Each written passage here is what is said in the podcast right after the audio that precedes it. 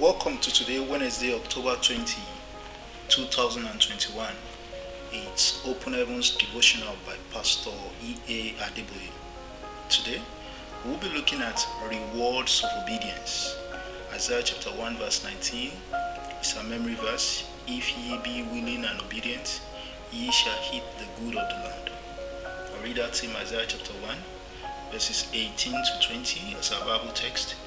Come now and let us reason together, saith the Lord.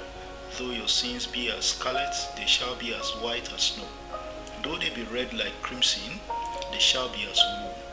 If ye be willing and obedient, ye shall eat the good of the land. But if ye refuse and rebel, ye shall be devoured with the sword, for the mouth of the Lord has spoken it.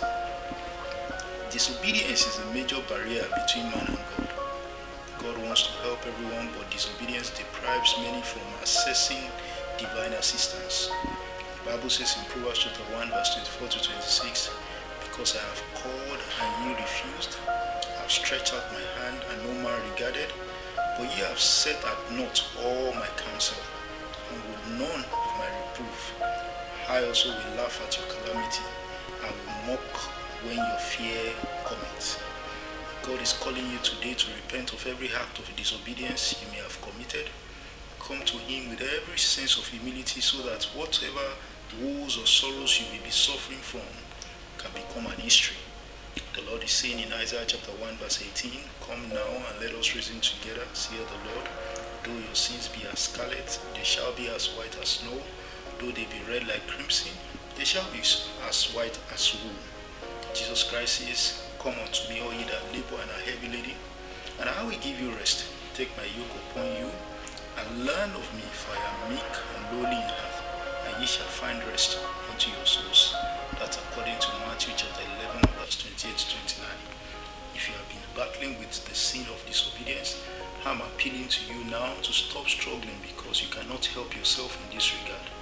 Only Jesus, the Son of the living God, can help you need to do is to surrender your life to Him in genuine repentance. The Bible says in 1 John chapter 3, verse 8, He that committed sin is of the devil, for the devil sinned from the beginning. For this purpose the Son of God was manifested that he might destroy the works of the devil. A careful study of the Bible will show us the glorious rewards of obedience and the terrible consequences of disobedience.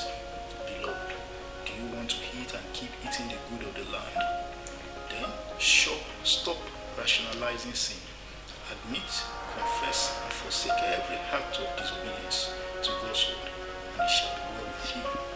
In Jesus' name. My prayer point for today Father, please have mercy on me. Help me to be obedient to you at all times. In Jesus' name. Amen. God bless you and have a wonderful day.